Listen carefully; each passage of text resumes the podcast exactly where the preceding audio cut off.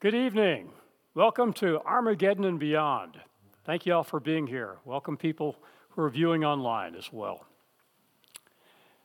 Jesus made um, a proclamation to his disciples. He warned them that a tremendous time of devastation and trial was coming upon them.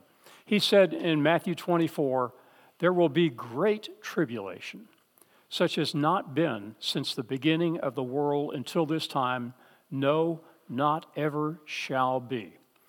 So think of all the trials and tribulations that this world has seen World War I, World War II. None of these measure up to the devastation that is coming upon unbelievers in a future time called the tribulation.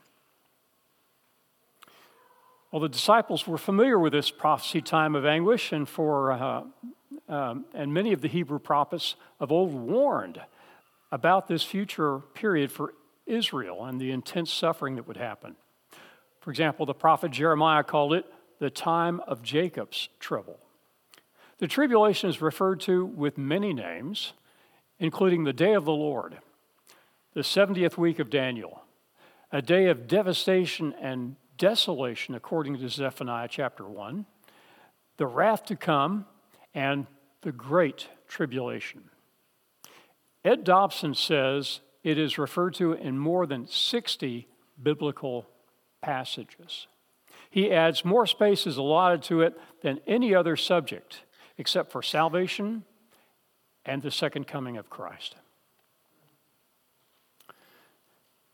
When will the tribulation take place? We're never told when that will take place, but we are told in Scripture it will be just before the great and glorious return of Jesus Christ. So, this time of devastation is wrapped up with a time of glory when Christ returns. The coming wrath of God is revealed beforehand in Revelation chapters 6 through 19 mainly describing three judgment periods called the seals, trumpets, and bowls. Why does God pour out his wrath on people? You might ask. The Lord is not unjust. The people who suffer the judgments of God during the tribulation are not innocent. not only do these rebels reject God and his free offer of salvation, they indulge in every vile sin known to mankind, including the massacre of those who come to faith during this time period. Even then, God appeals to these rebels to turn to Him through human witnesses. The tribulation judgments serve a dual purpose to punish hardened sinners and to move others to repentance. Well, who is worthy to judge, we might ask? Just before the revelation in chapter 6, we have chapter 4 and chapter 5, which is a scene in heaven. That's something you see repeatedly throughout the book of Revelation. You see what's happening on earth, and then you see what's happening on heaven, earth and heaven. And so here in chapter 4 of Revelation, we are guided into the very throne room of God and given a picture of God. And here is an artist's conception of what that might look like. So as I read Revelation chapter 4, I invite you to look at this picture and reflect on the words that are spoken. John says, After this I looked, and there before me was a door standing open in heaven. And the voice I had first heard speaking to me like a trumpet said, Come up here, and I will show you what must take place after this. At once I was in the Spirit, and there before me was a throne in heaven with someone sitting on it. And the one who sat there had the appearance, appearance of jasper and carnelian. A rainbow resembling an emerald encircled the throne. Surrounding the throne were 24 other thrones, and seated on them were 24 elders. By the way, as I've said, elder always refers to a human. And I believe that this is, these are representatives of the church, which has been raptured and is in heaven. They were dressed in white and had crowns of gold on their heads. From the throne came flashes of lightning, rumblings, and peals of thunder. Before the throne, seven lamps were blazing. These are the seven spirits of God, or you might say the sevenfold Spirit of God. Also before the throne was what looked like a sea of glass, clear as crystal. In the center, around the throne, were four living creatures, and they were covered with eyes in front and in back. The first living creature was like a lion, the second, like an ox, the third had the face of a man, and the fourth was a flying eagle. Each of the four living creatures had six wings and was covered with eyes all around, even under their wings. Day and night they never stop saying, Holy, holy, holy is the Lord God Almighty, who was and is and is to come. Whenever the living creatures give glory, honor, and thanks to him who sits on the throne and who lives forever and ever, the 24 elders fall down before him who sits on the throne and worship him who lives forever and ever. They lay their crowns before the throne and say, You are worthy, our Lord and God, to receive glory and honor and power. For you created all things and by your will they were created and have their being. Amen. You see a divine revelation given to us of God in his throne room. Beautiful picture. And it tells us that he is sovereign and he is worthy. And being worthy and being the creator of all creation, he has the right to judge his creation. He's not unrighteous in doing this. He is the righteous judge. Well, last week we looked at the seven seals in Revelation chapter 6. Then we began to look at the seven trumpets. We looked at the first four trumpets, and tonight we will continue with the trumpet judgments and then the bowl judgments until the conclusion. There are three woes the last trumpets are different than the first four. The first four, you'll remember the judgment of thirds over and over again on each of the first four. It says, and a third of the earth was burned up, a third of this, the oceans and so forth were judged. Here we come to the woes, and they are more severe in their judgment. And it's directed this time not at nature as the others were, but now at earth dwellers. God has been appealing to mankind. He has been harvesting souls for heaven, for glory. And uh, in chapter 7 of Revelation, we saw 144,000 evangelists going throughout the earth. You know, just picture that 144,000 evangelists like Paul reaching out with the gospel. It's going to be a great soul harvest. So, even in the tribulation, God is doing good things, and good things are happening to mankind. And yet, with all that, earth dwellers, which is the term for people who live on the earth who reject Christ, who reject God, they continue to harden their hearts and become more confirmed in their rejection of God and in their sin. And it seems like we've come to a point where, and this is always possible, the hardness of mankind can become so hard, there's no way to reach them. Now, man begins to receive the judgment of God, not just nature.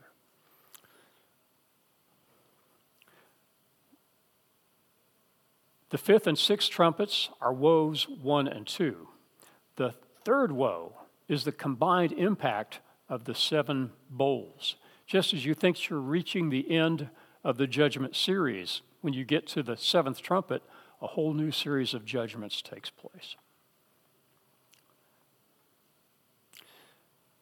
Let's pick up these in Revelation chapter 8, verse 12. The fourth angel sounded his trumpet, and a third of the sun was struck, and a third of the moon, and a third of the stars, so that a third of them turned dark, and a third of the day was without light, and also a third of the night. Friends, God is patient, not wanting any to perish. But God is also just and will, if people harden their hearts, He will judge them. People can receive God's grace or God's judgment. It all comes down to the condition of the heart. Uh, Jesus told a parable recorded in multiple places in the Gospels. One is Luke 8, where it talked about the four soils, and each soil, differing hardness, represents the different hardness of people's hearts and how receptive people's hearts are to the Word of God and the Word of the gospel. Unfortunately, in this time, people will be hardened. So we come to the fourth trumpet. As I said, we're picking up the series. And the things that happen here include a third of the sun is struck, and a third of the moon, and a third of the stars. This is the language of appearance. The light from the sun is blocked for a third of the day. The light from the moon and the stars are blocked for a third of the night. This would certainly get people's attention, wouldn't it? Can you imagine this happening? What impact will this have on people? It's not business as usual. The fifth angel sounded his trumpet and I saw a star that had fallen from the sky to the earth. The star was given the key to the shaft of the abyss. A star has fallen to the earth. Today, a star can be literal or it can be figurative. We can talk about a star athlete or a star performer, performer on the stage. This star is also figurative, representing an angel the figurative meaning of star here is an angel. Then he opened the abyss. Smoke rose from it like the smoke from a gigantic furnace. The sun and sky were darkened by the smoke from the abyss. And out of the smoke, locusts came down upon the earth and were given power like that of scorpions on the earth. Friends, these frightful locusts are demons. Their origin, out of the shaft of the abyss, the holding place for demons, like in Luke chapter 8. They were told not to harm the grass or the earth or any plant or tree, but only those people who did not have the seal of God on their foreheads. They were not given power to kill them, but only torture them for five months. And the agony they suffered was like that of the sting of a scorpion when it strikes a man. If I had a box of scorpions up here, would anybody want to reach your hand in and grab one? Not me. No, thank you. Well, these beings torment mankind for five months. Five months of being tortured by these beings. Wow. During those days, men will seek death, but will not find it. They will long to die, but death will elude them. These tortured souls would rather die than live, but death gets away from them. The locusts look like horses prepared for battle. On their heads, they wore something like crowns of gold. And on their faces, their faces resembled human faces. Can we here agree we're not talking about literal locusts? Their hair was like women's hair, and their teeth were like lions' teeth. They had breastplates like breastplates of iron, and the sound of their wings was like the thundering of many horses and chariots rushing into battle.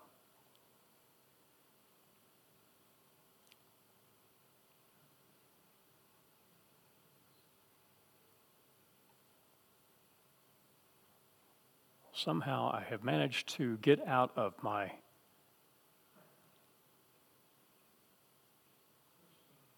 Yeah.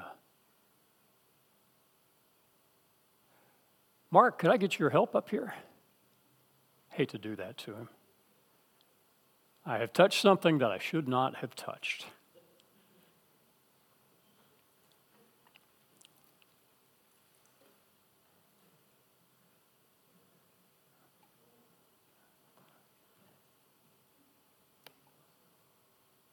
Think maybe I've gotten I think that got it. Yeah. All right, good. We're back, folks. All right, can you picture this? Um, breastplates of iron and sound of wings like the thundering of many horses rushing into battle. They had tails and stings like scorpions, and in their tails they had power to torment people for five months. They had a king over them, the angel of the abyss, whose name in Hebrew is Abaddon, and in Greek, Apollyon. Both of these terms have the same meaning. They mean destroyer. These strike people with terror. In the tribulation, they can't live with him, Satan and the Antichrist, for a few years, but they're choosing to spend eternity with them. So these are demons. Their origin is out of the shaft of the abyss, the holding place for demons. Their leader, the angel of the abyss, called Abaddon and Apollyon, and their form. These creatures are like nothing you've ever seen. I think in uh, a good comparison is in Revelation chapter 16, which we'll see in a moment. You'll see a description of demons as being like frogs. So something vile, something that's not appealing to touch or sight. And the same here.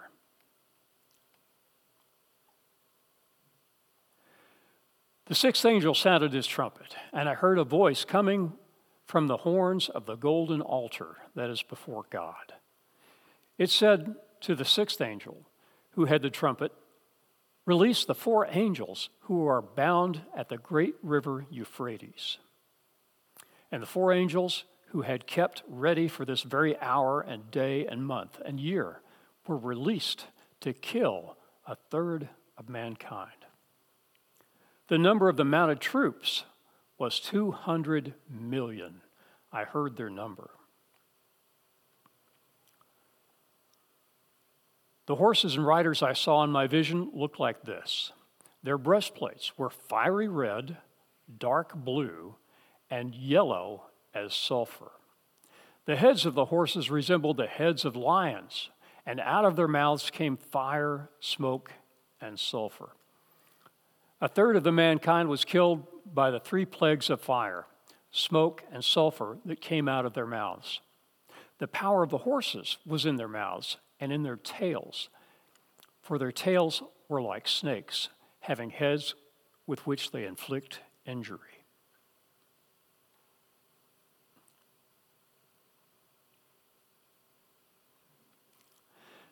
Well, what are these? There are differences of opinion on this. Some view this description as being a description of modern warfare. Hal Lindsey falls into this category, and he will uh, show a picture up of modern attack helicopters, and you know talks about their their mouths and the description. You'll see a mouth painted on a helicopter, or talk about a woman's hair. Well, maybe that would resemble the blade of the helicopter, and having um, tails that sting. You know that might be uh, some type of weapon that is possible. It is interesting. I uh, talked to a captain who had graduated. Um, what's the military school?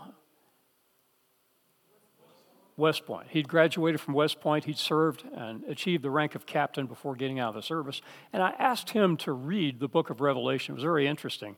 He made an observation I'd never heard before or since. And that is that these three colors represent the three branches of military have since the time of Napoleon, in fact. They represent even American uh, military. What are they? Well, first, what is the red? Artillery. Artillery, the fire. Uh, the blue is the infantry. You think of the cavalry uh, or the, the people and the um, soldiers on westerns, you know, they wear blue, right? And then yellow. That's the cavalry. It's taken from the idea of lightning, uh, lightning fast. Others see these as strictly demonic monstrosities. And I lean this way. The colors are John's way of giving us a very vivid description. Well, we can sum up the seal in this way The sixth trumpet, men are, men are killed. You see four angels. See, and think about this a death death to a third of mankind. 200 million troops appear coming from the east, converging on the land of Israel. Peculiar horses and riders. Now, here's where I want to go with this. What's the response? With all this happening, I mean, it's not business as usual. This should grab anyone's attention. What's the response? People harden their hearts. God tries to reach out in peace, people ignore him. God sends judgment, people harden their hearts. His judgment is just. The rest of mankind that were not killed by these plagues still did not repent of the work of their hands. They did not stop worshiping demons and idols of gold, silver, bronze, stone, and wood, idols that cannot see or hear or walk. Nor did they repent of their murders, their magic arts, their sensual immorality, and their thefts. By the way, does that sound like a, a modern description of where we are today? It, it pretty much does. I turn on the TV and you see witchcraft, you see um, sorcery, you see all kinds of things designed to entertain, but also to maybe soften our conscience and keep us from really having the proper perspective that God wants us to have. The seventh angel sounded his trumpet, and there were loud voices in heaven which said, The kingdom of the world has become the kingdom of our Lord and of his Christ, and he will reign forever and ever.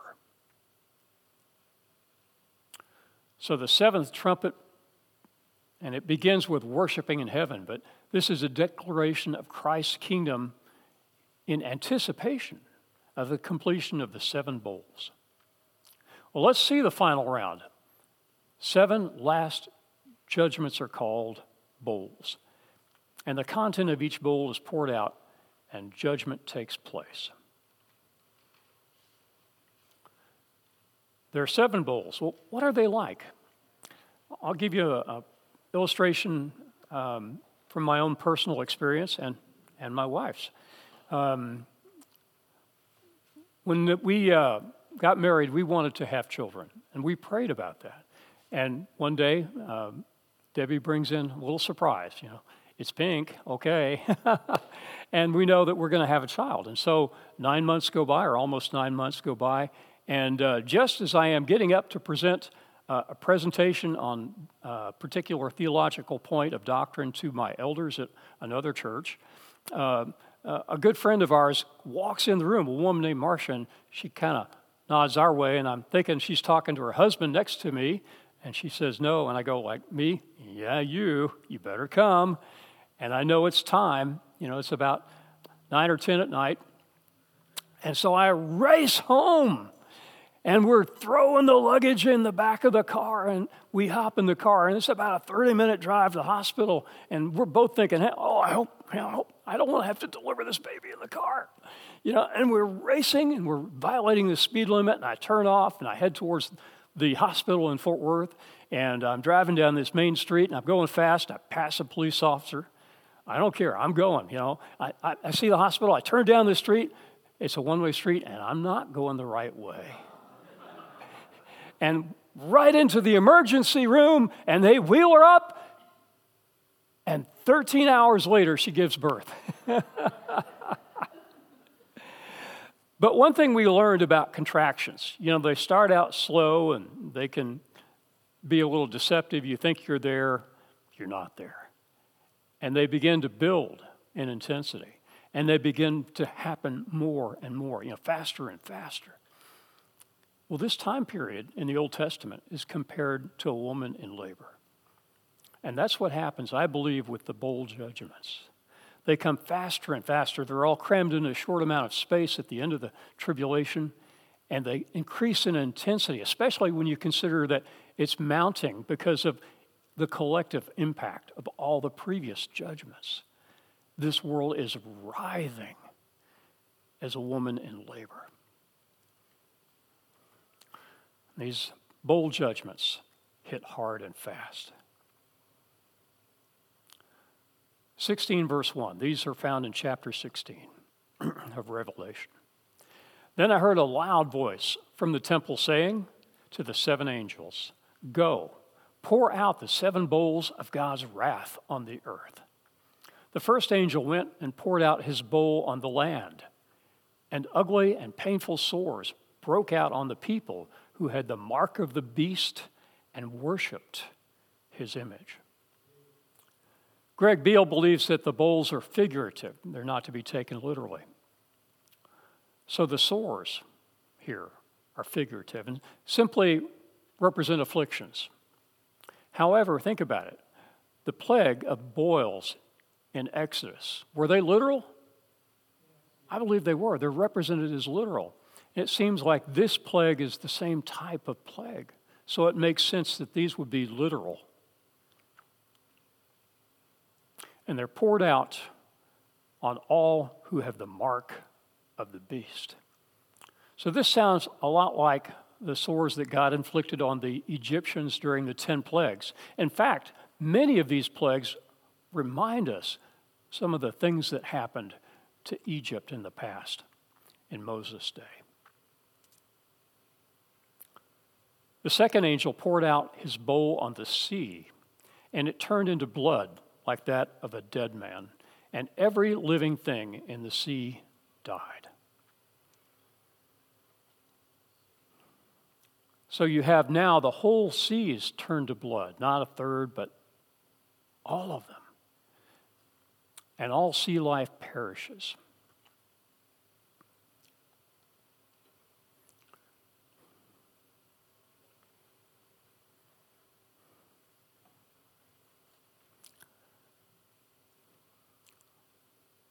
Well, by the way, we don't have to worship Mother Goddess Earth to be caring for our environment. It is to that end that we've heard some zany ideas put forth, but there are some basic things like uh, that we as a nation can do. Industries have cut back on pollution poured out in our rivers and lakes, also our skies. And I'm willing to take some time to recycle if it helps. God gave us this earth, and it makes sense to take care of it, of what He gave us. These are not radical, but sensible ideas. Well, the third angel poured out his bowl on the rivers and springs of water, and they became blood. So, first you have the oceans, and now the seas. I take it that this is not literal blood because that flows through a person's veins, but we're talking the whole of the oceans of the earth. Um, not enough blood to fill the oceans. But I think it's the language of appearance. It's red and it causes all sea life to die. Verse 5 Then I heard the angel in charge of the waters say, You are just in these judgments, you who are and who were the Holy One because you have so judged. Is our God holy? Is he patient and kind, loving? But is he also just when he judges? I believe he is.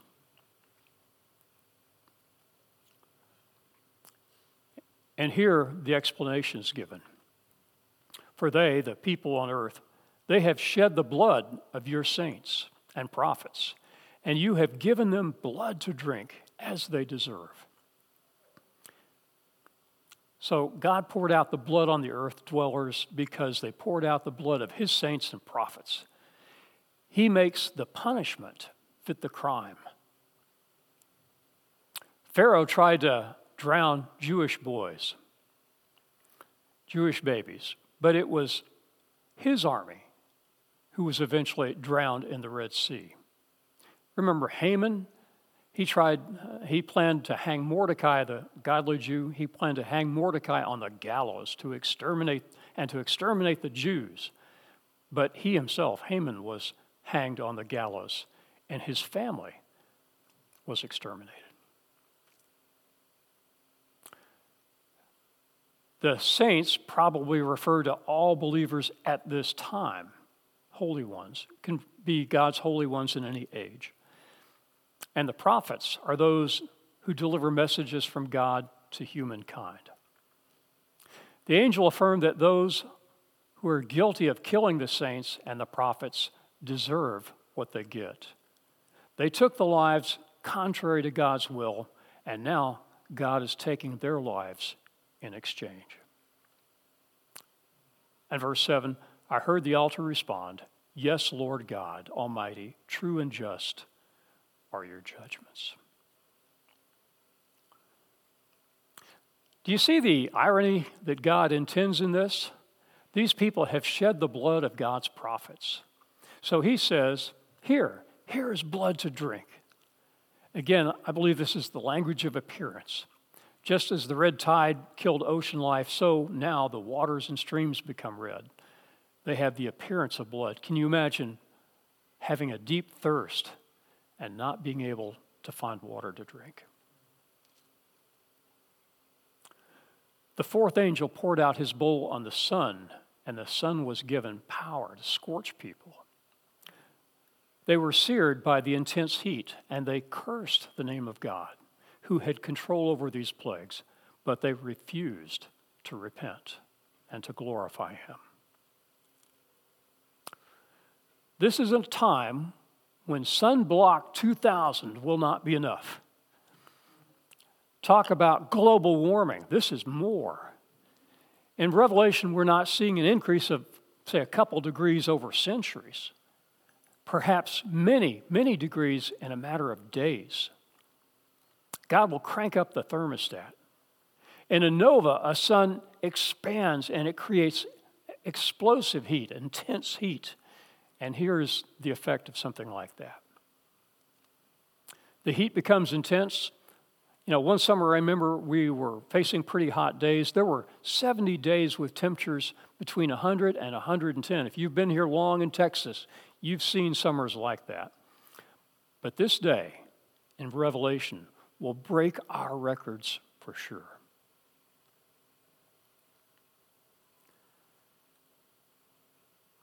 The fifth angel poured out his bowl on the throne of the beast, and his kingdom was plunged into darkness. Men gnawed their tongues in agony and cursed the God of heaven because of their pains and their sores. But what? But they refused to repent of what they had done. So, you have the fifth bowl, it's darkness upon the beast kingdom, which is plunged into darkness.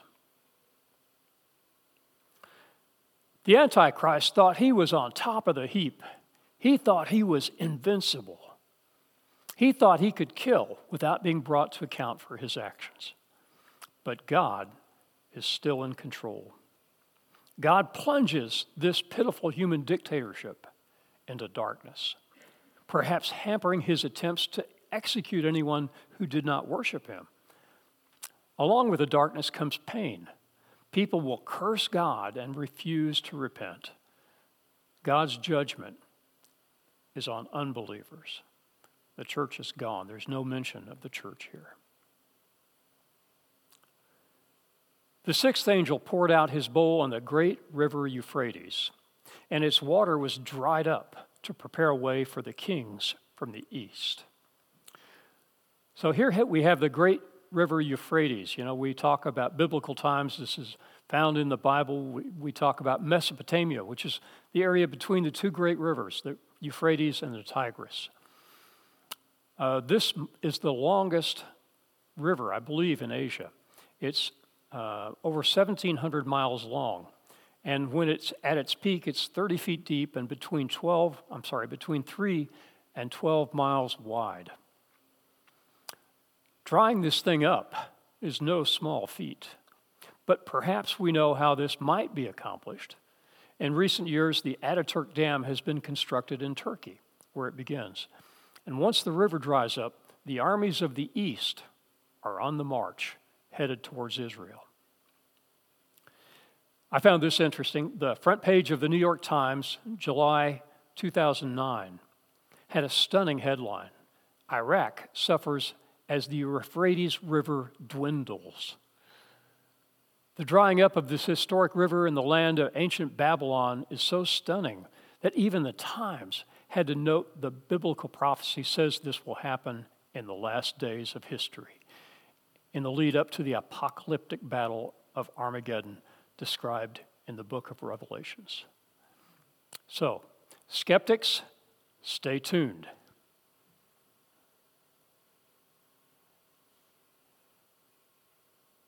Then I saw three evil spirits that looked like frogs. They came out of the mouth of the dragon, out of the mouth of the beast, and out of the mouth of the false prophet. They are spirits of demons performing miraculous signs, and they go out to the kings of the whole world to gather them for the battle on the great day of God Almighty. You know, sometimes people think that this was just limited to the land of Israel sometime in the past, but what do you see here? This is for all the kings of the earth. This is not limited to one particular small area in the Middle East. This is for the whole earth. That's never happened. And so we believe that this is yet future. So you have three unclean spirits, and the kings are led by them to Armageddon. Well, previously, we showed that Satan wants to be God. He tries to copy God. And he has a fake trinity. Satan is the counterfeit father, the Antichrist is the counterfeit son, and the false prophet is a counterfeit compared to the Holy Spirit because just like the Holy Spirit draws attention and gives glory to Christ, so the false prophet will do to the Antichrist. Three demonic spirits go from them throughout the world, luring kings to the location of Armageddon. Well, what is this and where is this? Armageddon is a real place. It exists in northern Israel. It is the Hebrew term for hill, har means hill, and Megiddo, a place that is um, from an ancient town located in this area in northern Israel. The hill overlooks the spacious valley of Jezreel, and it will be the staging ground for an all out attack on Israel.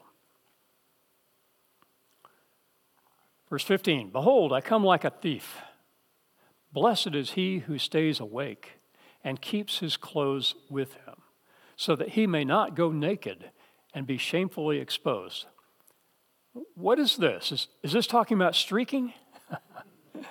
no. During the lead up to the war, Jesus injects a personal warning to those people who have come to faith during this time. And he's warning his own massive people, remember, because there's been a great soul harvest in Revelation 7 and beyond. And he's warning his people that return will be sudden and unexpected. The only way to avoid shame on that day is to be spiritually alert and clothed with righteousness. So it's kind of a word picture here. You know, it's like we put on righteousness, like we might choose a garment. I want this one, I put it on. Well, we need to put on good works. We need to do works of righteousness. And if we do that, we will not be embarrassed when Christ comes. And this, of course, is speaking to the saints in the future during this tribulation period. And the same is true for them. If they live a righteous life, they will receive honor when Christ comes. Then they gathered, these spirits, gathered the kings together to the place that in Hebrew is called Armageddon. Armageddon is the Greek transliteration of the Hebrew phrase Har Megiddo, meaning Mount of Megiddo. It is the name of the ancient hilltop settlement in northern Israel near Haifa. Tom Constable says probably Armageddon refers to the hill country surrounding Megiddo, which includes all the mountains that border the approximately 14 by 20 mile valley of Jezreel. So um, there are a number of mountains uh, Mount Tabor, um, Mount Carmel. Uh, there are a number of mountains here. Uh, this is where um, Elijah had his famous battle with the false prophets of Baal. And I've been up on this mountain and I've been able to look out over this vast valley. It's a huge ground, but if you had all the armies of the earth, they wouldn't be able to be contained in this approximately 14 by 20 um, mile valley. What I believe it is, is this is the staging ground. This is where the armies come to. They will land an amphibious assault and, and they'll come up into this valley and get prepared to march down the valley of Jezreel and then finally down the Jordan Rift Valley all the way towards Jerusalem. So that's almost a 200 mile stretch. So that's how you manage to get all these different armies in in this space. As I said, nearby is a huge plain that has been the site of many historic battles. For example, uh, earlier Deborah and Barak had defeated the Canaanites in this valley, Judges 4 and 5. Gideon had routed the Midianites. King Josiah also died there when he opposed Pharaoh Necho. Well, the greatest battle on this site has yet to occur. The seventh angel poured out his bowl into the air, and out of the temple came a loud voice from the throne saying, It is done. Then there came flashes of lightning, rumblings, peals of thunder, and a severe earthquake. So picture this severe earthquake, bigger than any earthquake that has ever happened great city split, probably a reference to uh, Jerusalem. Cities of the world collapse, not a local phenomenon. This is shaking the whole earth. And Babylon is punished. This greatest of earthquake of all time will destroy virtually all the cities of the world. It says the cities of the nations fell. Babylon on the Euphrates is the most significant of these cities. Chapters 17 and 18 describe the fall of Babylon in more detail. I believe it's a city because it says over and over the city Babylon, this great city, this city, this city. It's a city. It's a city in Iraq, an ancient city. But I think it's also something more. I think it's a religious system Babylon is the fountainhead of all false religion. And in the days ahead, it again will be that. And God will destroy it because of the false religion that it propagates. In the 1990s and early 2000s, the government of Iraq under Saddam Hussein was trying to rebuild the city of Babylon. Literal interpreters have differed on the question of whether the city will be completely rebuilt or not. Some believe that Iraq will, in fact, rebuild Babylon, mainly in view of what the prophets predicted that would happen to Babylon. And, and this is important Isaiah 13 and 14, and in Jeremiah 50 and 51. Both of these great prophets of God, because of the evil of the city, predict some future judgment that will be poured out on this city. And it's described as being sudden and cataclysmic. But in history, that never happened. Babylon faded over centuries, and its buildings still exist, and there's interest in rebuilding it still today. They're also talking about building a uh, navigation port up the Euphrates. I think that it is possible that the city may literally be rebuilt, and it would be a fitting description for the things that happen in the end times. As I've said before, I think you could describe the Bible as a tale of two cities one, the great city Jerusalem, the city with God's name on it, and the other, Babylon, the source of all idolatry.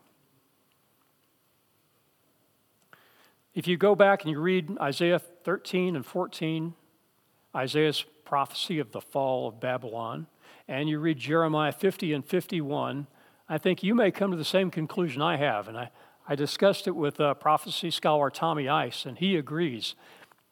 This is something that has never happened. These things have never been fulfilled.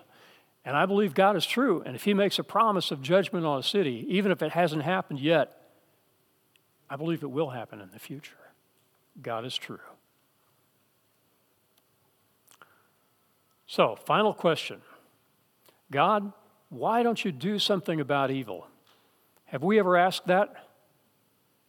Do you think the recipients of the letter, which I take in uh, the 90s, um, perhaps 95 AD, those recipients were under the tyranny of Domitian, the evil um, emperor of the Roman Empire, who had revived idolatry and commanded people to offer incense, a pitch of incense to idols, or else be killed.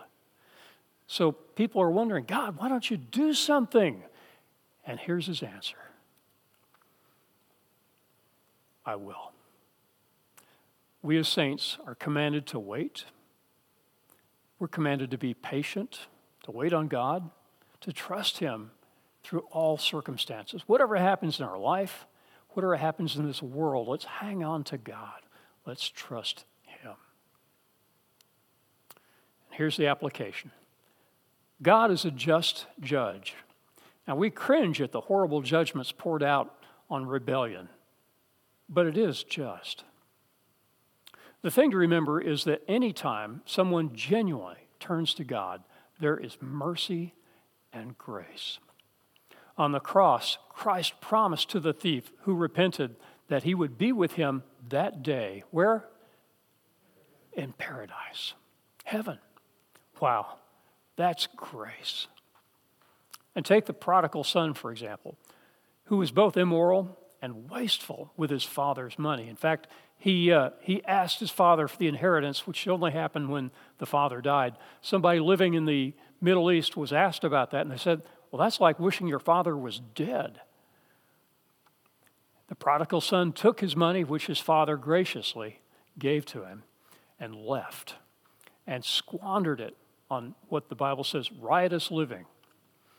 And when he had nothing, you remember he was reduced to poverty and he was forced to work a little Jewish boy, Jewish young man, feeding pigs, which I'm sure grated on him.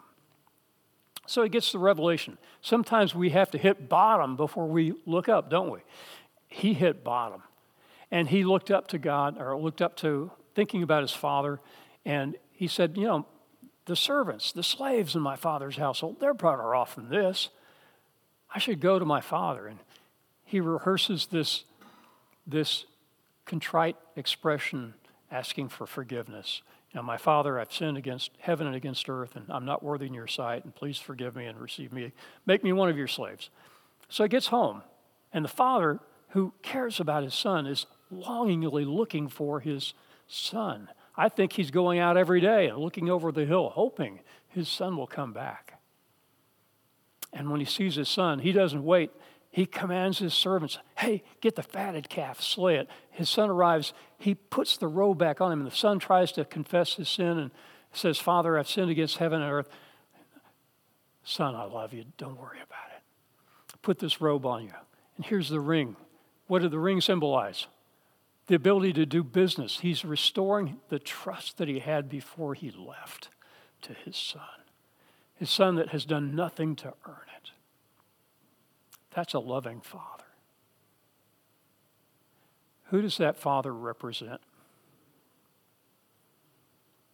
Our Father in heaven. That's what he's like. If any person repents, if any person recognizes they have done wrong and trusts Christ and his sacrifice on the cross, they receive God's forgiveness. It's automatic. He doesn't wait for 30 days to see if you get your life right. We have it right then. That's the kind of God we serve. Yes, He's a just judge, but more than that, He's a loving Father. Father God, I thank you for the love that you have for us. I thank you for the kindness. And even as we read in these chapters about the harsh judgment, Father, we know it is right, it is just. But, Father, more than that, there's an ending to the story which is good, and that's that Christ comes back. And he sets up a kingdom on this earth that we can trust and look to him for righteous leadership. And Father, all that's past will be forgotten because it will pale in comparison to the righteousness and the goodness that Christ will bring. So, Father, we long for his return, and we pray, Father, may it be soon. Maranatha. Amen.